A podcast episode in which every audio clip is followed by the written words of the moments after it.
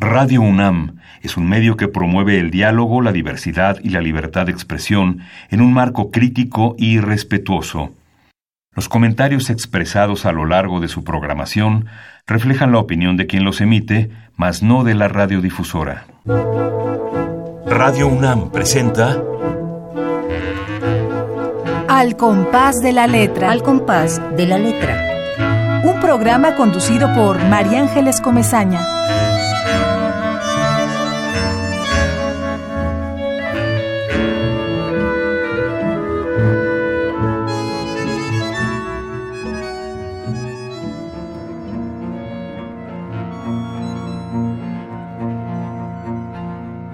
Indeterminado.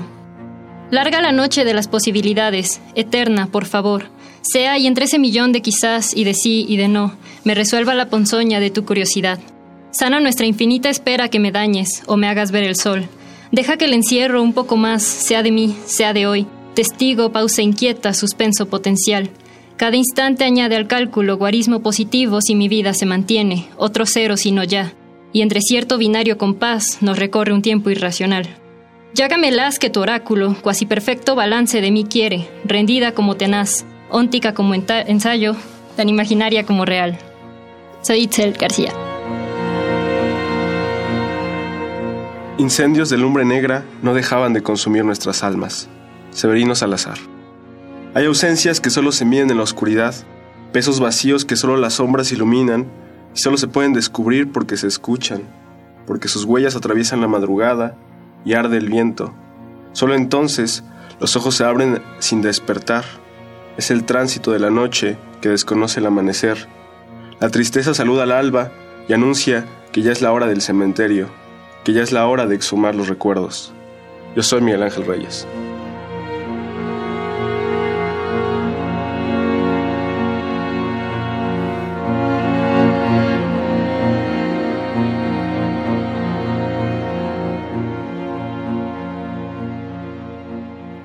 Buenas tardes, queridos amigos. Un jueves más de poesía, un jueves más que agradecemos a Radio UNAM este espacio para los creadores, para quienes escriben poesía y deciden mirar el mundo desde esta otra perspectiva, que es mirarlo eh, desde lo más entrañable de la existencia. Hoy tenemos tres invitados eh, muy, realmente estoy muy emocionada, como siempre pues, pero ahora más porque es distinto el programa. Van a ver ustedes, queridos amigos, como al compás de la letra, hoy se decide entre tres voces. Dos de dos poetas muy jóvenes, estudiantes de la Facultad de Filosofía y Letras, eh, que vienen a Radio UNAM a leernos su poesía, ya la acabamos de escuchar, y su profesor de lengua y literaturas hispánicas, que, que los conoce, que, tiene una clase con una experiencia muy, muy distinta también, muy original. Eh, él, además de ser profesor, doctor en letras, es músico y ha incursionado en la importancia de la música y la poesía. Entonces, muchas gracias, muchas gracias Miguel Ángel, muchas gracias Itzel, muchas gracias Juan Vadillo, que está aquí con nosotros. Y qué bueno que irrumpa la poesía en los pasillos de los académicos, en los pasillos de la Facultad de Filosofía y Letras. Queridos amigos, yo soy María Ángeles Comezaña y voy a empezar leyendo las semblanzas de mis dos poetas. Ya algo dije de su profesor, pero voy a empezar a leer eh, lo que me mandaron tanto Itzel como Miguel Ángel en relación a su trayectoria. ¿Qué nos dice Miguel Ángel? Miguel Ángel Reyes es un estudiante chilango de letras hispánicas en la UNAM. Con la mirada rota y los sueños en la cafetera vacía, le preocupan las catástrofes, el amor y los árboles domésticos por igual. Le gusta repetir que en México, donde no existe distancia entre el dolor y la nada, la poesía es urgente para recordar.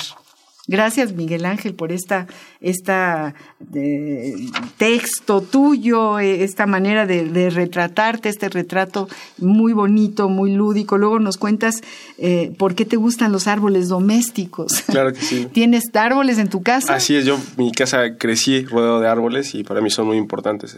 ah, qué maravilla. Me parece que sí que son importantes los árboles. pasé, muchos momentos de mi infancia bajo árboles, ahí soñando, imaginando y rodeado de la naturaleza, entonces por eso son muy ¿Aquí en la Ciudad de México? Aquí en la Ciudad de México, cerca de la Jusco, de hecho. ¡Uy, qué bonito! ¿Y árboles frutales? Árboles frutales de manzana. Recuerdo sobre todo uno de zarzamora y uno de manzana, que son... Cada vez que regreso a los aromas de esas frutas, me, evocan esos momentos de mi infancia. Y seguramente las tendrás plasmadas en tu poesía, porque me parece muy poético lo que estás diciendo. Y realmente los árboles son una, una compañía, son son, están vivos. Bueno, recuerdo algunas abuelas que hasta les pegaban a los pobres árboles para que dieran frutos. Hay como una, una especie de costumbre rara. Sí, totalmente. mi, abuela incluso, bueno, ella le, les cantaba por las mañanas, ¿no? Porque a ella le ah, gustaba cantar, entonces ella cantaba por las mañanas con sus árboles y son recuerdos muy bonitos que tengo de, eso y por eso para mí son igual de importantes que todo lo demás. Pues eso ya es un poema, Miguel Ángel. Muchísimas gracias. Bueno, ¿y, y, y qué, nos, qué nos dice Itzel? Itzel eh, es de Michoacán, de este lugar mágico, maravilloso de Morelia. Qué bonito, Itzel. Ella también es estudiante de Letras Hispánicas de la Facultad de Filosofía y Letras de la UNAM, ya lo habíamos dicho. Sus principales intereses son la creación literaria, el diseño digital y la matemática, así como la intersección entre arte y ciencia. Qué interesante, Itzel querida. Cómo unes o entrelazas a la matemática, al diseño digital, que es tan complicado y que es otro universo y otro lenguaje distinto, con la poesía, con el arte, con la ciencia. Cuéntanos algo de esta faceta tuya. Sí, pues creo que siempre estuve como luchando entre ver qué prefería. Eh, mucho tiempo quise estudiar física y matemáticas, de todo así, ciencias, y siempre me gustó dibujar y luego también me gustaba escribir. Entonces, luego siempre me asustaba pensando como, entonces, ¿qué voy a hacer? ¿no? ¿Qué, qué, qué camino voy a elegir? Y pues al final ya me venció, ya ganó el arte, pero dije, de todas formas, no voy a dejar lo otro atrás. Entonces, pues intento como llevar la ciencia, esas cosas que me gustaban al arte de todas formas. y, a la, y a la poesía también, me imagino.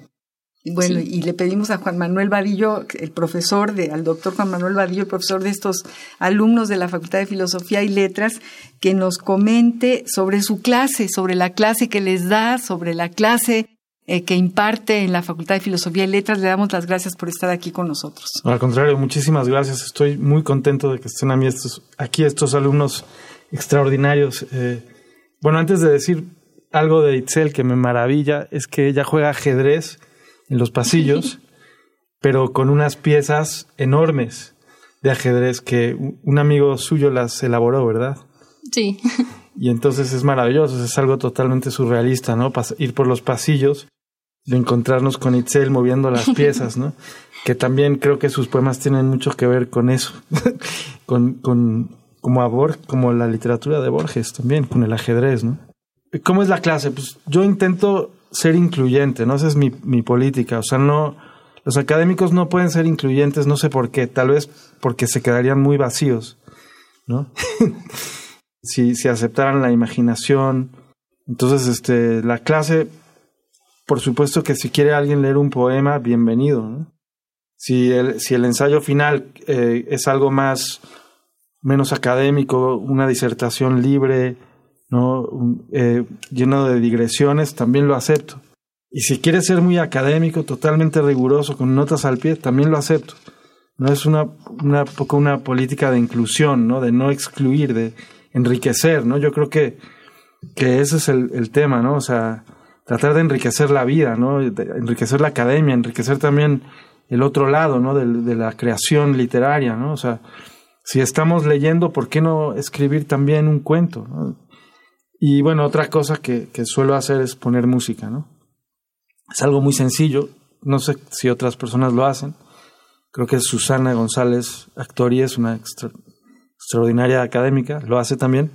La idea simplemente es que escuchemos música que tiene que ver con la clase, ¿no? O sea, no es solamente cualquier cosa, ¿no? O sea, se me ocurre, por ejemplo, ¿no? Si vemos el Don Juan, pues escuchamos el Don Giovanni de Mozart, es lo que toca, y además así también nos vamos sensibilizando ¿no? a la poesía, ¿no? con música. Con, o sea, creo que por una parte, pues, la vía académica es muy fría, muy rigurosa, y entonces lo que pasa es que la gente entonces no disfruta la poesía, no, no se sensibiliza con lo que significa la poesía. La poesía tiene la emoción sagrada, ¿no? La experiencia, la, el carácter sagrado de la emoción estética, ¿no? Eso lo decía mucho Octavio Paz. Para llegar a ese punto necesitamos sensibilizarnos. con la frialdad y el rigor de la academia se pierde eso, que es lo esencial. Entonces, este, por eso también la música nos ayuda, ¿no? A sensibilizarnos, a entender, a emocionarnos. Porque si no hay emoción, pues no hay poesía. Entonces, más o menos sería eso la clase. Pues está, es una clase que se antoja, que se antoja. Sí, coincido totalmente con Juan. Me parece que una de las cosas que más se mantiene en su clase es esta diversidad que él, que él propone y el hecho de ponernos música y de sensibilizarnos, eso eh, es fascinante porque expande muchísimo el concepto de lo que es la literatura, ¿no? Y nuestra interacción con el arte, ¿no? Y en una clase, uno viene a una clase de escuchar a un académico durante demasiadas horas, llega a la clase de Juan y es un espacio en el que uno puede escuchar música, puede hablar sobre poesía, puede tener un flujo de lenguaje en el que va y viene, ¿no? En el que uno puede leer y a la vez a escribir y hablar, y eso es lo que más me parece fascinante de su clase. Pues sí, me parece que sí, que se la pasan requete bien en, en, esa clase y que además este, un poco ahí se prende la chispa y, la necesidad y las ganas de poder plasmar en una hoja en blanco eh, metáforas o sentimientos o algo que nos va llegando, quién sabe de dónde y quién sabe por qué, y nadie sabe si es bueno o malo, simplemente llega y lo que sí sabemos es que si es auténtico, le llega al otro. Entonces me parece que los felicito a los tres y me da mucho gusto que estén en este programa, en mi programa Al compás de la letra, porque están llenando esta cabina de paisajes, de árboles, de árboles domésticos, que yo nunca había oído esa palabra, pero me parece lindísima, ¿no? Hay que acariciar a esos árboles domésticos. Y bueno, Itzel con, con toda esa fuerza, Itzel la vemos, y así este de pronto surge del medio de su corazón una especie de fortaleza muy grande con la que está segura de lo que está leyendo. Yo te pediría, Itzel, que nos leas otro poema, otro de tus poemas eh, que traes ahí. Yo, yo tengo aquí algunos otros también para que leamos, porque quiero que nuestro público querido, a quien saludo, siempre lo saludo, saludo a Ramiro Ruiz Dura, a Esther Valdés, a Azucena, a todos aquellos que nos están escuchando, a Amalia, Antolini, que sé que está del otro lado, que le gusta la poesía. Hay mucha gente que necesita de la poesía. Y como bien nos dijo Miguel, nuestro querido invitado del día de hoy, es muy importante en este momento histórico eh, tomarla eh, y hacerla propia y fortalecernos. Dinos, Itzel, ¿nos lees un poema? Sí, claro. Voy a llamarla. Materia, movimiento, información. La materia es volátil porción, el movimiento es el sueño del iluso, pero la materia, dormida o no, materia o no, es información. El hilo natural hasta la secuela sigue el afectado suspiro, o oh, la información, el dato bendito, omnipotente, ubicuo, cúspide de panteón trinitario que enlaza un espíritu, o oh, alma conmovible que reúne los individuos, en que unos hallan un éter continuo, otros una voluntad autocontenida, otros el velo de la nada. Voy a gritar esa nada que es nada porque desconozco, mientras finjo que la conozco. Voy a llamarla y romantizarla porque unos aman el cuerpo y otros adoran la danza. Yo tengo ganas de sentir en la carne zozobrada esa pasión. Quiero imaginar la auténtica, esa pasión con que nace el ente radioactivo, entrelazado y aún así en contacto extinguido, con solo la memoria, preciosa como diosa, de lo que se hundió y dejó lo que conocemos. Ay de las memorias, sollozaré como canto griego. La analogía humana de lo que miento es el recuerdo. La analogía informática de lo que siento es la mentira. Ay, Itzel, yo te pediría que, leas más despacio, porque está la cantidad de información y de interrelaciones que haces con tu poesía. De pronto así nos, quedamos, queremos respirar. Es, es, es una maravilla, porque además en este poema que tú estás leyendo tienes toda tu, todo tu imaginario de intereses. Es decir, tienes eh, a, la física, tienes a las matemáticas, tienes ahí una serie, unos, una serie de caminos eh, que te llevan justo a, lo que a ti te interesa, a, lo que, a, lo que, no, o sea, ahí como que eh, se, se, se, pueden condensar las tres áreas que tienes eh, como interés propio de, trayecto en tu vida. ¿no? Yo le pediría al profesor Vadillo y después a Miguel que nos diga qué le parece este poema de Itzel. A mí me gusta muchísimo eh, porque está en la raíz de la incertidumbre, ¿no? De las tiene una suerte de perspectivismo, ¿no? Porque hay unos que ven el mundo de esta forma, otros de otra, ¿no? Tiene que ver con lo mismo de ser incluyentes, ¿no? O sea, entender al otro, ¿no? Pero, pero me parece muy, me gustaría, bueno, leerlo con más calma, pero de entrada me gusta todo el terreno de, la incertidumbre, de generar dudas, de preguntarnos qué es la realidad, si es que existe, si es que hay realidad, o sea, que todo es pasajero y, bueno, y desde luego que todos los términos físicos y de las ciencias enriquecen muchísimo, desde luego, eh, volvemos a la inclusión, ¿no? Estamos fragmentados, ¿no? Los de física están acá, los de literatura, los de tal, ¿no? No es como una articulación, ¿no? Que había antes, probablemente, ¿no? En la Grecia clásica, o en el Renacimiento, o en el al andaluz, que es otro renacimiento. Pues, qué bonito es enriquecer las cosas. El problema, como decía Itzel, ella se planteó, ¿qué hago? Me voy a física, me voy tal, ¿no? El problema es que la competencia ¿no? de nuestra vida, eh, que ni modo es así, la, competencia de carreras, eh, el dinero como lo más importante, eh, etcétera, hace que la gente se fragmente. O sea, si ella quería, no hay ninguna facultad que le dijera, vas a estudiar poesía y física, cuando en realidad vendría muy bien, o sea, podrían salir cosas magníficas de eso, ¿no?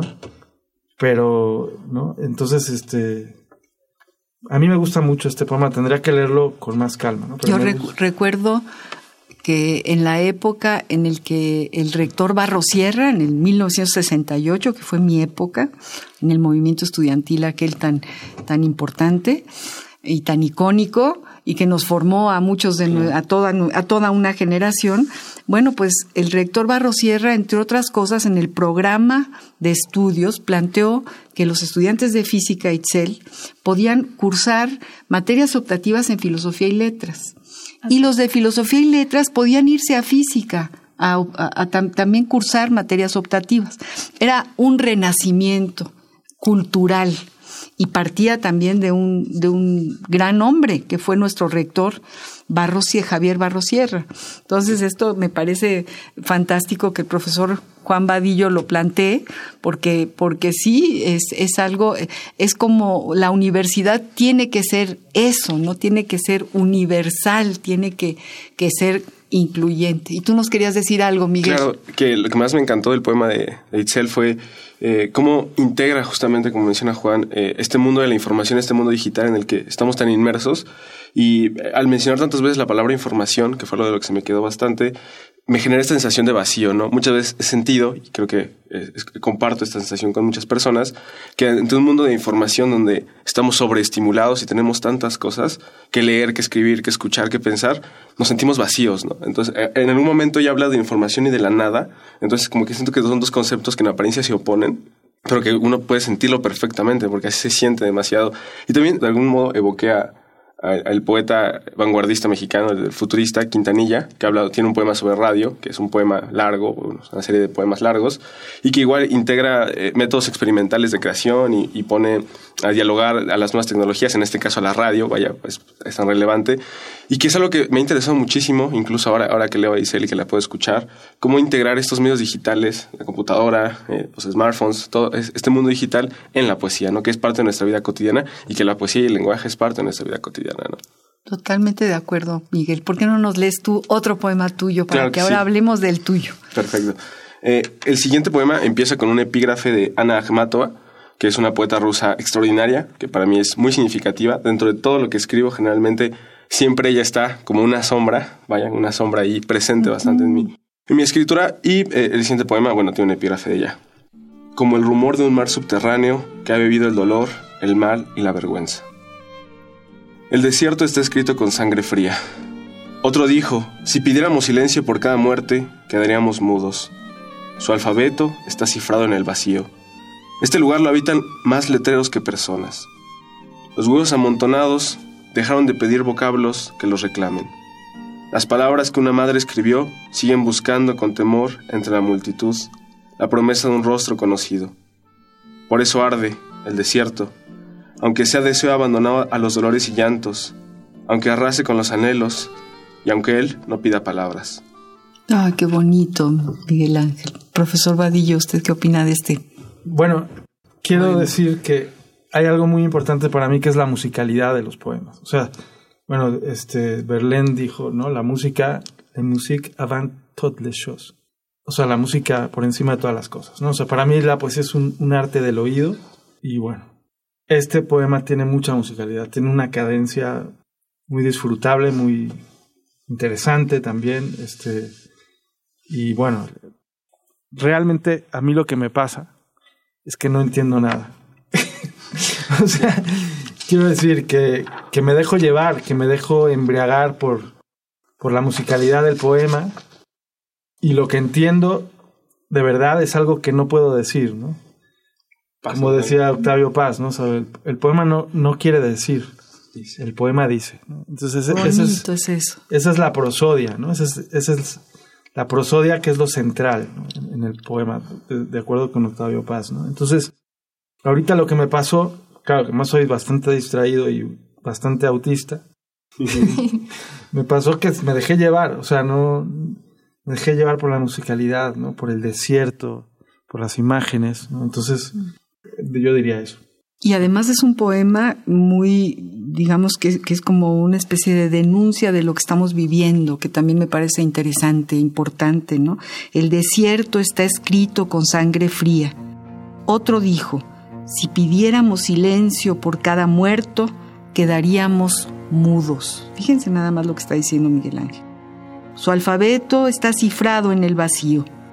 Este lugar lo habitan más letreros que personas los huesos amontonados dejaron de pedir vocablos que los reclamen. Las palabras que una madre escribió siguen buscando con temor entre la multitud la promesa de un rostro conocido. Por eso arde el desierto. Aunque sea deseo abandonado a los dolores y llantos, aunque arrase con los anhelos y aunque Él no pida palabras.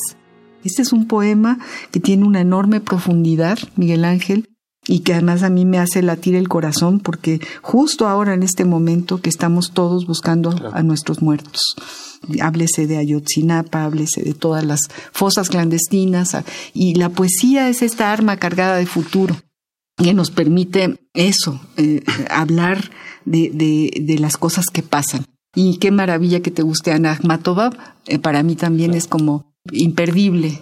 Y absolutamente necesaria. Y creo que además tiene, eh, facilita una lectura muy contemporánea a su obra por el momento crítico que le tocó vivir, ¿no? Eh, le tocó vivir la Revolución Rusa y la posterior censura, todo lo que le tocó vivir, entonces me parece que es relevante justo por eso y que admite fácilmente una lectura contemporánea de, lo que está pasando y eh, varios poemas de ella eh, menciona que quiere hablar por los que no están, ¿no? En algún momento con otras palabras, pero en general siempre es su intención y es algo de lo que también a mí me preocupa bastante, ¿no?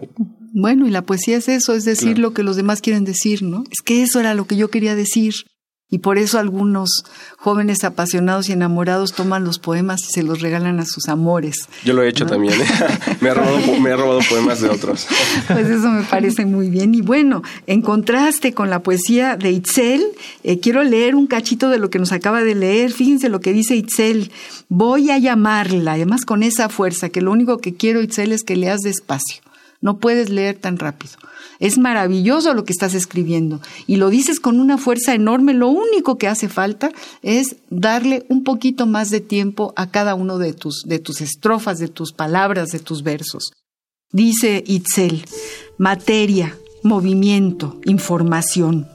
La materia es volátil porción el movimiento es el sueño del iluso, pero la materia, dormida o no, materia o no, es información. El hilo natural hasta la secuela sigue el afectado suspiro, oh la información, el dato bendito, omnipotente, ubicuo, cúspide de panteón trinitario, que enlaza un espíritu, oh alma conmovible que reúne los individuos, en que unos hallan un éter continuo, otros una voluntad autocontenida, otros el velo de la nada. Voy a gritar esa nada que es nada porque desconozco mientras finjo que la conozco. Voy a llamarla y romantizarla porque unos aman el cuerpo y otros adoran la danza. Yo tengo ganas de sentir en carne zozobrada esa pasión. Quiero imaginar la auténtica, esa pasión con que nace el ente radioactivo, entrelazado y aún así en contacto extinguido, con solo la memoria, preciosa como diosa, de lo que se hundió y dejó lo que conocemos. Ay de las memorias, sollozaré como canto griego. La analogía humana de lo que miento es el recuerdo. La analogía informática de lo que siento es la mentira. Esto también es una denuncia. Y es como el encuentro con una verdad muy profunda. Tú aquí llegas realmente a una explicación de las cosas. Y me parece espléndido este poema.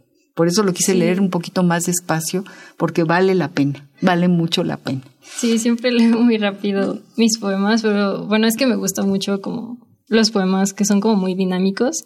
Entonces lo intento escribir de esa misma manera. Entonces siento que es como el ritmo, la velocidad como natural del poema, como la que sale. Y de hecho sí es eh, una especie de denuncia.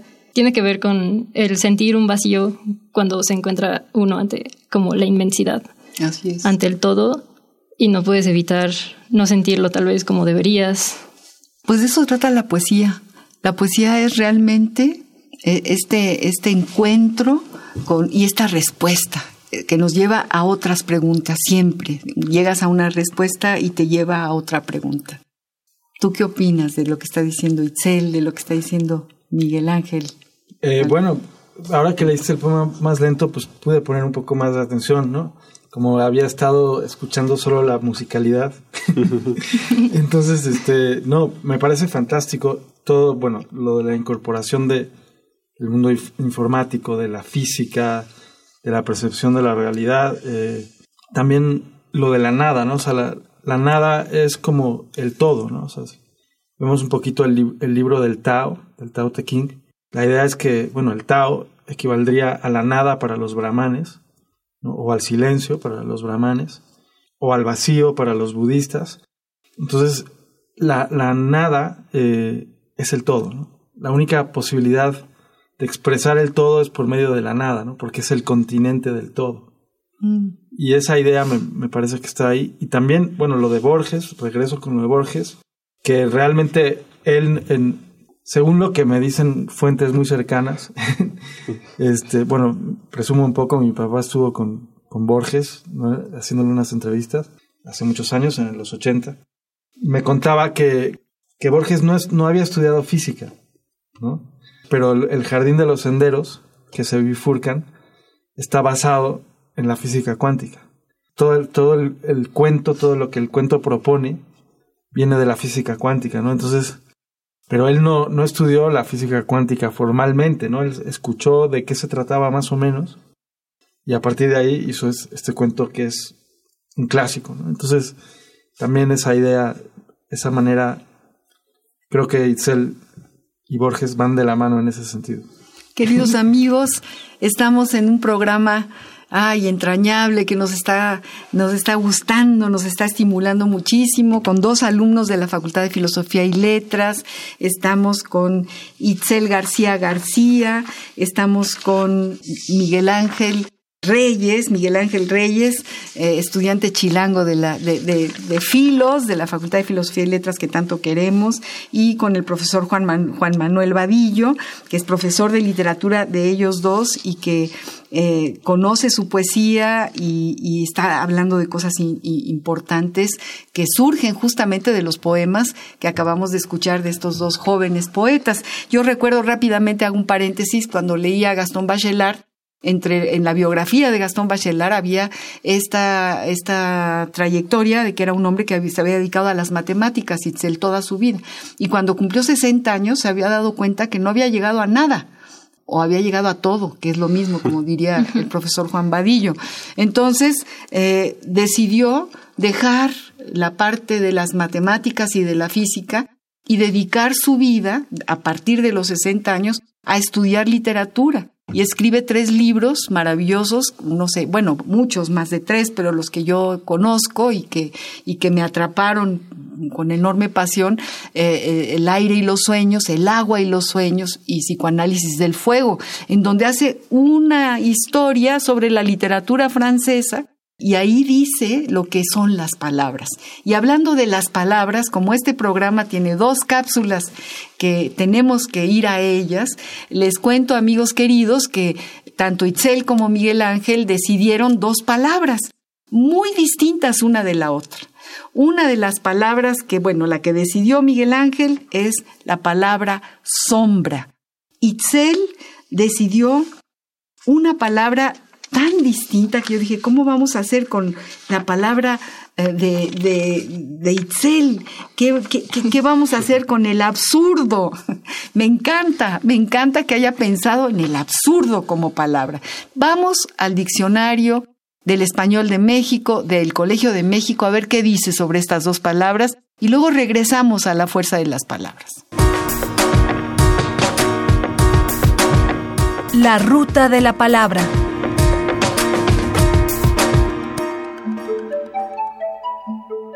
Absurdo. Adjetivo y sustantivo masculino. 1. Que es contrario a la razón, que carece de lógica o no tiene fundamento, que resulta irracional o imposible con arreglo a criterios determinados. Un enunciado absurdo, un plan absurdo. Consideraban un absurdo que la Tierra fuera redonda. ¡Qué absurdo! Se gastan todo el presupuesto en administrarlo. 2. Reducción al absurdo en lógica, razonamiento que consiste en seguir un argumento hasta deducir de él una consecuencia que resulta contradictoria con la hipótesis inicial, para demostrar que esta última es falsa. Sombra. Sustantivo femenino.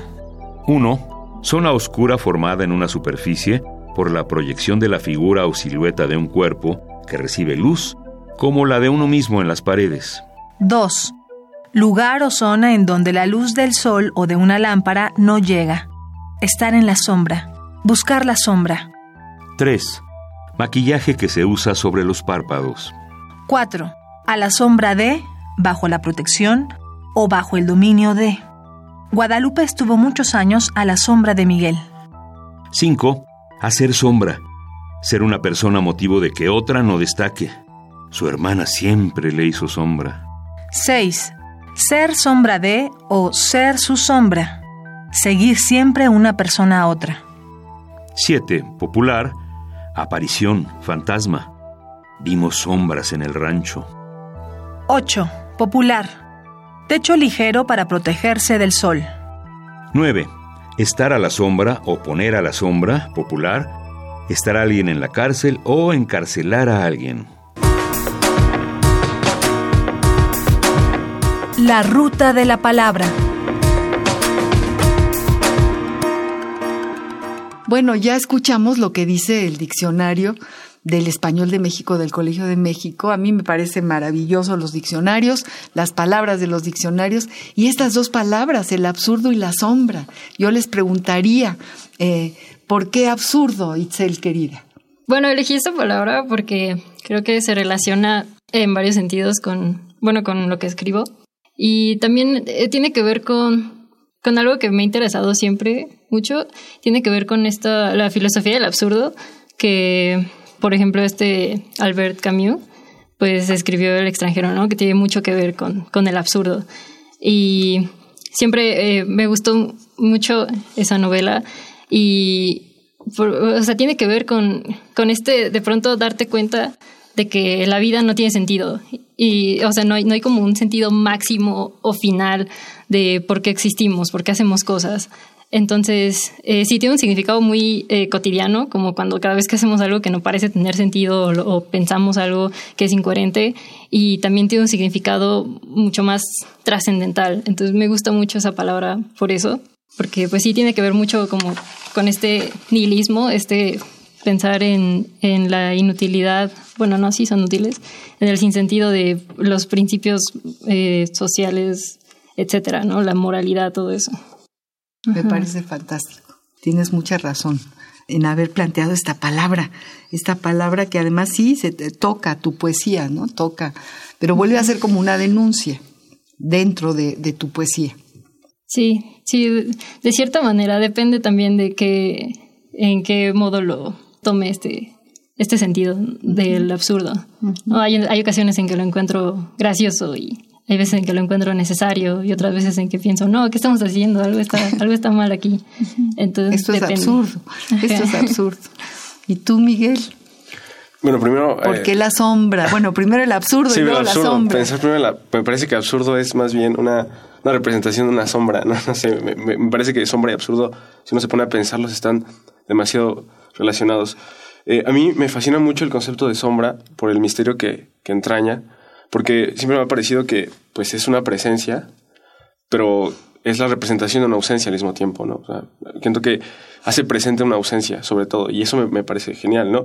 Hay una, una frase de Emanuel Carnevali eh, que me gusta muchísimo, que leí por ahí en algún libro, y dice algo semejante a todas las sombras hablan del sol en voz baja. Ah, y, esto me, me, fascina, es, es, genial porque justo uno puede abstraer de la representación de una sombra de un objeto eh, lo que está detrás de, de uh -huh. anterior a él. Y, y, pensando mucho en física, en esta relación entre la ciencia y el arte, a mí me gusta muchísimo Carl Sagan, me parece que es una maravillosa, una persona extraordinaria, y en una de sus eh, explicaciones en las que menciona cómo, cómo explicaría la cuarta dimensión, justo lo explica a través de sombras, lo explica a través de una representación dimensional y tridimensional de cubos y de formas, y explica que la cuarta dimensión, para entenderla, habría que pensar en sombras, ¿no? Entonces me parece que si uno se va... Eh, eh, más lejos podría pensar que uno es la sombra de alguien más y que somos la sombra. Me, me, pensando en la, en la definición de, del diccionario, eh, me parece que tiene muchas connotaciones negativas, ¿no? Como si estar a la sombra de alguien fuera necesariamente mal, ¿no? Yo, yo creo que es todo lo contrario. Yo estoy a la sombra de muchas personas en el buen sentido, ¿no? Sí. Muchos autores, muchos poetas, muchas lecturas, muchas canciones que, que, me habitan y que son como sombras en mi vida y me gusta decir que estoy a la sombra de ellos porque padrísimo, es como un cobijo de ellos. Entonces yo prefiero estar a la sombra de alguien más que tomarlo como una connotación negativa, ¿no? Me parece maravilloso. Yo recuerdo sobre las sombras, el primer programa de Al compás de la letra, de hace tres años, eh, tuve el privilegio de tener aquí como padrino a Casar, a un profesor de ustedes, Eduardo Casar. Y una de las cosas que nunca me voy a olvidar que dijo en ese, hace tres años, eh, la palabra que él eligió fue mar. Y dijo, eh, cuando uno se muere, eh, es el último abrazo de tu sombra. Tu sombra te abraza y ya no hay sombra. Me pareció una imagen verdaderamente prodigiosa. Bueno, está la idea también de la literatura, ¿no? El tema, ¿no? De, la sombra, ¿no? De la idea de que la sombra se independiza de uno y ya uno no la puede controlar, o sea, se mueve sola, ¿no? Y entonces, bueno, digo, un, voy a decir un poema muy breve de, de Villaurrutia sobre esta idea. Eh, dice así, eh, tengo miedo de mi voz y busco mi sombra en vano. ¿Será mía aquella sombra sin cuerpo que va pasando? Y mía la voz perdida que va a la calle incendiando. ¿Qué voz? ¿Qué sombra? ¿Qué sueño? Despierto que me han robado. Para oír brotar la sangre de mi corazón cerrado, Pondré la oreja en mi pecho como en el pulso la mano. Mi pecho estará vacío y yo descorazonado, y serán mis manos duros pulsos de mármol helado. Este, y rap, esta coplita también rapidísimo de, de Ferran sobre la sombra que siempre digo es, ay de mí, por más que busco, mi soledad no la encuentro. Mientras yo la voy buscando, mi sombra me va siguiendo. Ay, qué cosa maravillosa. Bueno, es evocadora la sombra. Totalmente. Y el absurdo, es evocador el absurdo. Y, y, se, y como tú dices, Miguel Ángel, que tienes mucha razón, están unidos, son, son, son, una, son una, una sombra de la sombra. Sí, ¿no? sombras Las dentro de sombras. palabras, sí. Y yo les preguntaría, antes de que, de que les pida que lean, que lean otro de sus poemas, por supuesto, eh, ¿cuál es el peso de las palabras para ustedes dos? Las palabras nos definen, las palabras nos liberan, las palabras nos etiquetan, así como jóvenes de la UNAM, de la Facultad de Filosofía y Letras. Díganme algo sobre las palabras.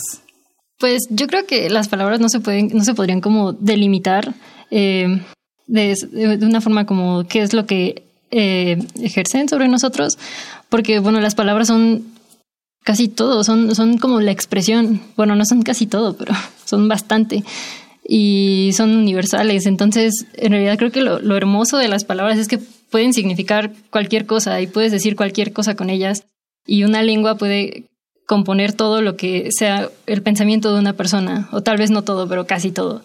Entonces, creo que de cierta forma ciertas palabras te pueden liberar, otras palabras te pueden aprisionar. Eh, con unas palabras puedes expresar cosas, con otras puedes mentir. Entonces creo que eso es lo maravilloso de las palabras, que no te determinan hacia algo, sino que pueden ser cualquier cosa. Coincido to totalmente, me parece que las palabras tampoco etiquetan, sino todo lo contrario libera, ¿no? La poesía y el, en general el lenguaje y cuando uno piensa y siente con las palabras de, debe servir para sentirte más libre y para poder eh, sentir las emociones que te atraviesan. Eh, pienso, por ejemplo, que a mí me interesa muchísimo pensar el lenguaje siempre en su oposición, ¿no? entre el vacío, en las palabras. Eh, alguna vez me he imaginado en unas pesadillas qué sería no tener palabras, ¿no? ¿Cómo te explicarías el mundo si no tuvieras palabras, si no existiera el lenguaje? Sería totalmente imposible, ¿no? Eh, y por eso a mí me encanta el caos que provoca. Explotar con ellas y jugarlas y dinamitarlas e interactuar con ellas es como algo maravilloso, ¿no? Y, y pues nada, supongo que puedo decir eso, que, que entre más referentes tengas para explicarte, entre más sensaciones y más palabras tengas, quizá tengas una mejor posibilidad de explicarte o de entender tu lugar en el mundo y sentirte menos absurdo, quizá. Es maravilloso lo que estás diciendo y coincido totalmente. Vamos a ir a una pausa musical que de, que de tanto que hemos hablado y que estamos tan emocionados se nos ha ido el tiempo. Hemos seleccionado música con relación al absurdo y con relación a la sombra. Y vamos a escuchar a un cantautor eh, español que se llama Pedro Guerra, que ojalá lo conozcan alguna vez. Y, y él tiene, bueno, musicaliza poemas, canta poemas de Ángel González, por ejemplo, que es un poeta español que ganó el Premio Príncipe de Asturias y que es maravilloso y canta a su manera, con sus arreglos, canciones antiguas, por ejemplo esta que tiene que ver con las sombras. Vamos a escucharla y a ver qué les parece esta canción maravillosa llamada Sombras, eh, cantada por Pedro Guerra. Cuando tú te hayas ido, me envolverán las sombras.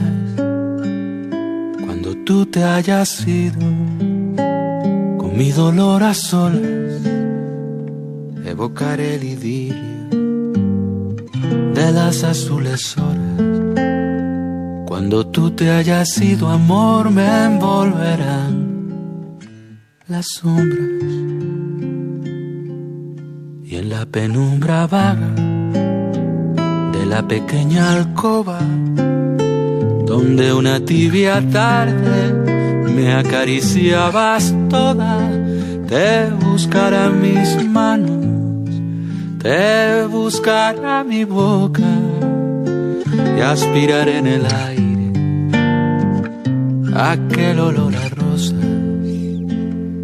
cuando tú te hayas ido, amor, me envolverán las sombras. Y en la penumbra vaga de la pequeña alcoba, donde una tibia tarde me acariciabas toda, te buscará mis manos, te buscará mi boca y aspirar en el aire aquel olor a rosa. Cuando tú te hayas ido, amor, me envolverá la sombra.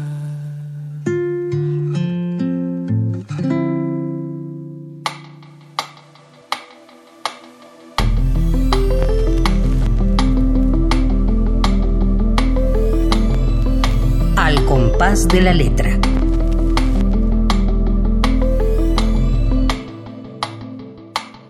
Queridos amigos, después de escuchar esta caricia de Pedro Guerra, ya saben que siempre aquí buscamos algo que Pedro tiene que decirnos con su voz, con su guitarra, con su música y sombras acabamos de oír y es como un ensueño y es como una caricia. Y claro, como Miguel trajo esta palabra a la cabina, al programa, al compás de la letra, pues entonces escuchamos esta, esta cápsula musical que nos, que nos gusta muchísimo. Y seguimos hablando con este par de, de escritores, estudiantes de la Facultad de Filosofía y Letras, llenos de entusiasmo, llenos de conocimiento, de sensibilidad, Itzel García García, Miguel Ángel Reyes y con Juan Vadillo, que es su profesor, y que este programa ha sido distinto a todos, pero nos ha enriquecido. Yo creo que lo vamos a seguir, vamos a, a buscar esta, esta manera, porque creo que, que, que queda muy bien. Espero que nuestros queridos radioescuchas estén de acuerdo con nosotros. Creo que este programa está a la sombra de lo absurdo. que además lo absurdo puede ser un árbol, ya que lo ves así. Totalmente. Todo puede ser. Un árbol de, del, del, pecado. De, y, un, árbol, y un árbol que da sombra. Que da sombra. Pero el árbol de la sabiduría sí. que nos llevó a la perdición a todos. Bueno, vamos a, a, seguir escuchando poemas de estos jóvenes porque el tiempo se nos va como agua, nos quedan creo que 10 minutos o 8 minutos, entonces yo le pediría a Itzel un poema eh, de, de, los que trae eh, seleccionados para el compás de la letra. Voy a leer un soneto. Mendiga. Columna contraída y mustio hedor, a muladar, a pestilente cloaca, piel de cartón sobre osamenta flaca y aliento hiriente de ácido licor. Mendiga habitaría alguna esquina, con el robado mendrugo entre manos, con el rostro bajo mechones canos, fugitiva de la liendre mezquina. Cuán penosa vista y pretensión ida, cuánto sublime idilio vuelto nada, cuánta verdad culpable desvestida. Así aparecería, revelada, el alma tuya y la de toda vida, si alma por cuerpo fuera intercambiada.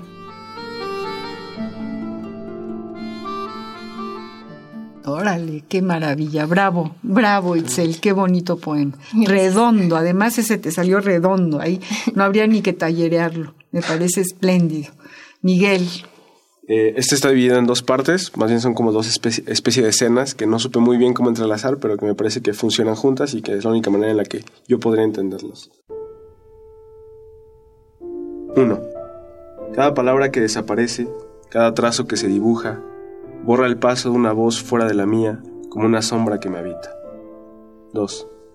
El tiempo profundizó nuestros ojos al desenterrar trozos de historias que me obligaron a mirar lo que estaba detrás, a imaginar lo que se empujaba en el fondo de una silueta ya envejecida, recomponiendo su figura a cada tanto.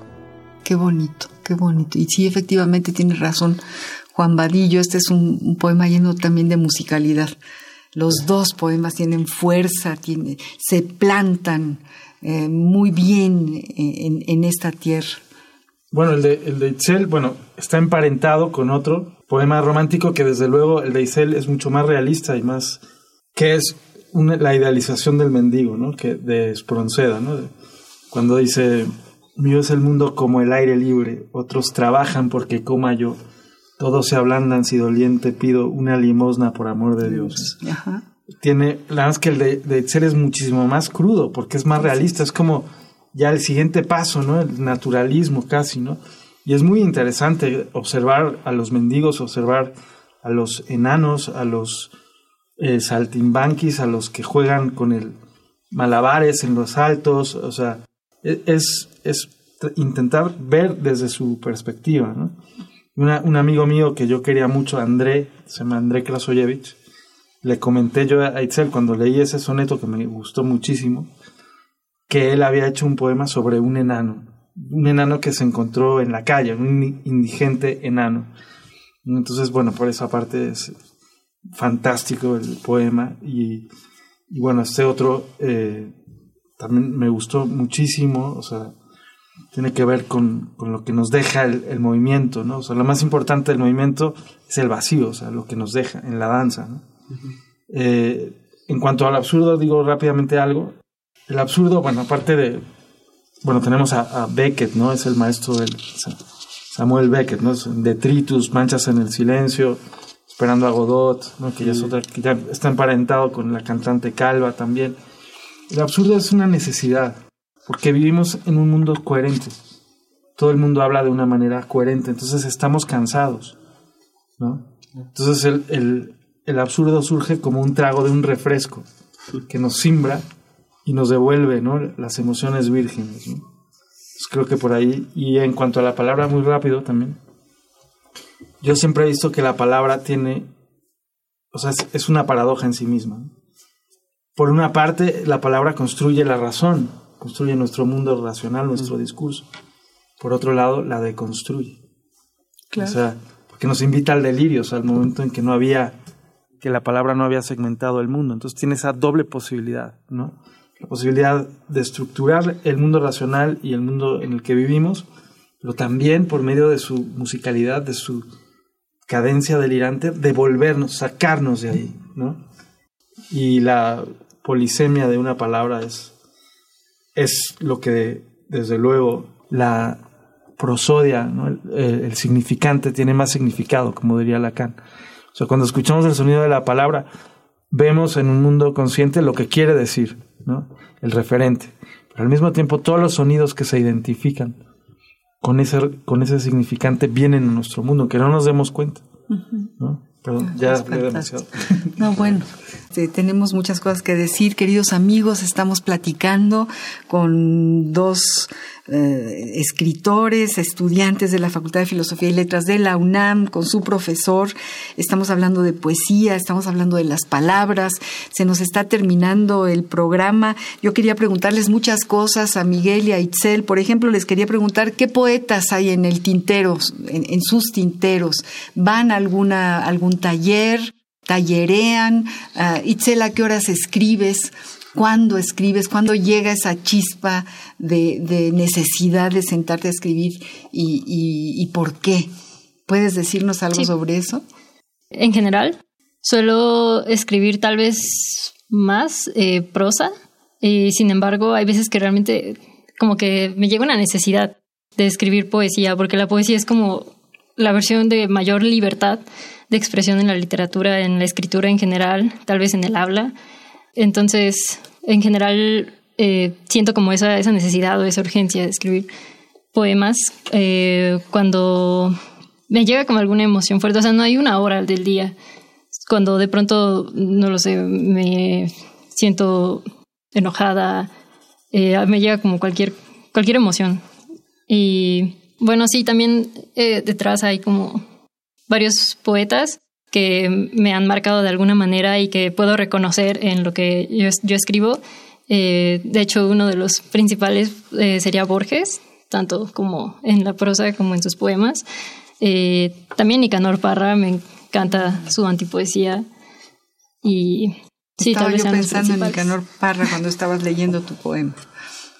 Sí, sí, me encanta mucho su idea, lo que hizo para la poesía en general. Muy bien. Miguel.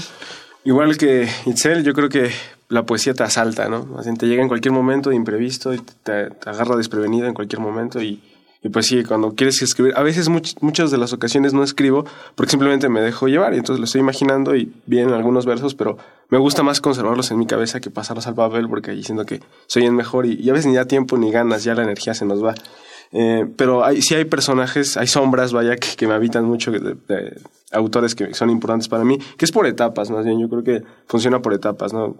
últimamente ahora he estado más clavado con literatura rusa, con Osip Mandelstam, con Akhmatova, pero desde antes, pues Pessoa fue como uno de los referentes importantes, ¿no? Sus poemas como epígramas que, me, fascinaron. Y pues nada, supongo que todos. Y, uno importante que no me gustaría dejar de lado y es eh, Eduardo Lizalde, el poeta mexicano. Él también fue, mm, relevante para mí en muchos momentos de mi vida cuando me sentía desorientado. Todavía me siento desorientado, pero en muchos momentos Eduardo Lizalde me, ha ayudado bastante. Qué bueno. Pues Hay que seguir desorientados. Claro. Orientarnos demasiado, yo creo que nos acartona. Exacto. Me parece muy bien. Gracias, Miguel Ángel, Itzel, Juan. De verdad ha sido un placer enorme estar con ustedes en este programa, dedicar esta hora a, la poesía, a la creación literaria, a toda esta maravilla que me dicen. Vamos a transcribir lo que ustedes están diciendo porque es importante, es necesario y tiene que quedar. Y gracias, profesor eh, Juan Vadillo, por estar aquí con nosotros, por traer a estos poetas, a estos alumnos de nuestra facultad. Qué orgullo eh, que, que, la UNAM tenga este, estos alumnos. Qué, realmente qué suerte, qué maravilla y, es un privilegio y gracias. No, me queda más que darles las gracias a los tres. Al contrario, muchas gracias. Muchísimas gracias por dejándonos venir aquí a hablar. Es un placer. Al, contrario, y tenemos que volverlo a hacer. Con Que, eh, ahí se quedó seguramente en alguna de las calles Natalia, que también iba a venir, así que tenemos que pensar en otro programa. Por lo pronto, me despido. Queridos amigos, gracias por habernos escuchado. Eh, gracias Ivonne Gallardo, gracias Miguel Ángel Ferrini. Ivonne es nuestra productora, Miguel Ángel ha estado en los controles técnicos. Gracias Miguel Ángel. Y desde luego ustedes tres, mil gracias por nutrir de maravillas este espacio que Radio UNAM tiene para la poesía y, para los creadores de, la misma. Mando un saludo a Pablo López, saludo a quienes nos están escuchando. Soy María Ángeles Comezaña, buenas tardes, hasta el próximo jueves. Que vivan los estudiantes, jardín de nuestra alegría. Son aves que no se asustan de animal ni policía. Y no le asustan las Y zamba la cosa, que viva la astronomía. Me gustan los estudiantes que rugen como los vientos cuando le meten al oído sotanas y regimientos. Pajarillos libertarios igual que los elementos. Caramba y zamba la cosa, que viva lo experimento.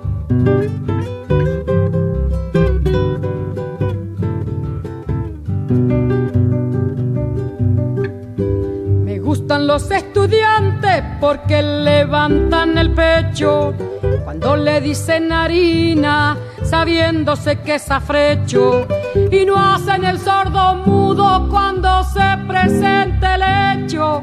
Caramba y zamba la cosa, el código del derecho. Me gustan los estudiantes porque son la levadura pan que saldrá del horno con toda su sabrosura. Radio UNAM presentó Al compás de la letra. Al compás de la letra. Un programa conducido por María Ángeles Comezaña.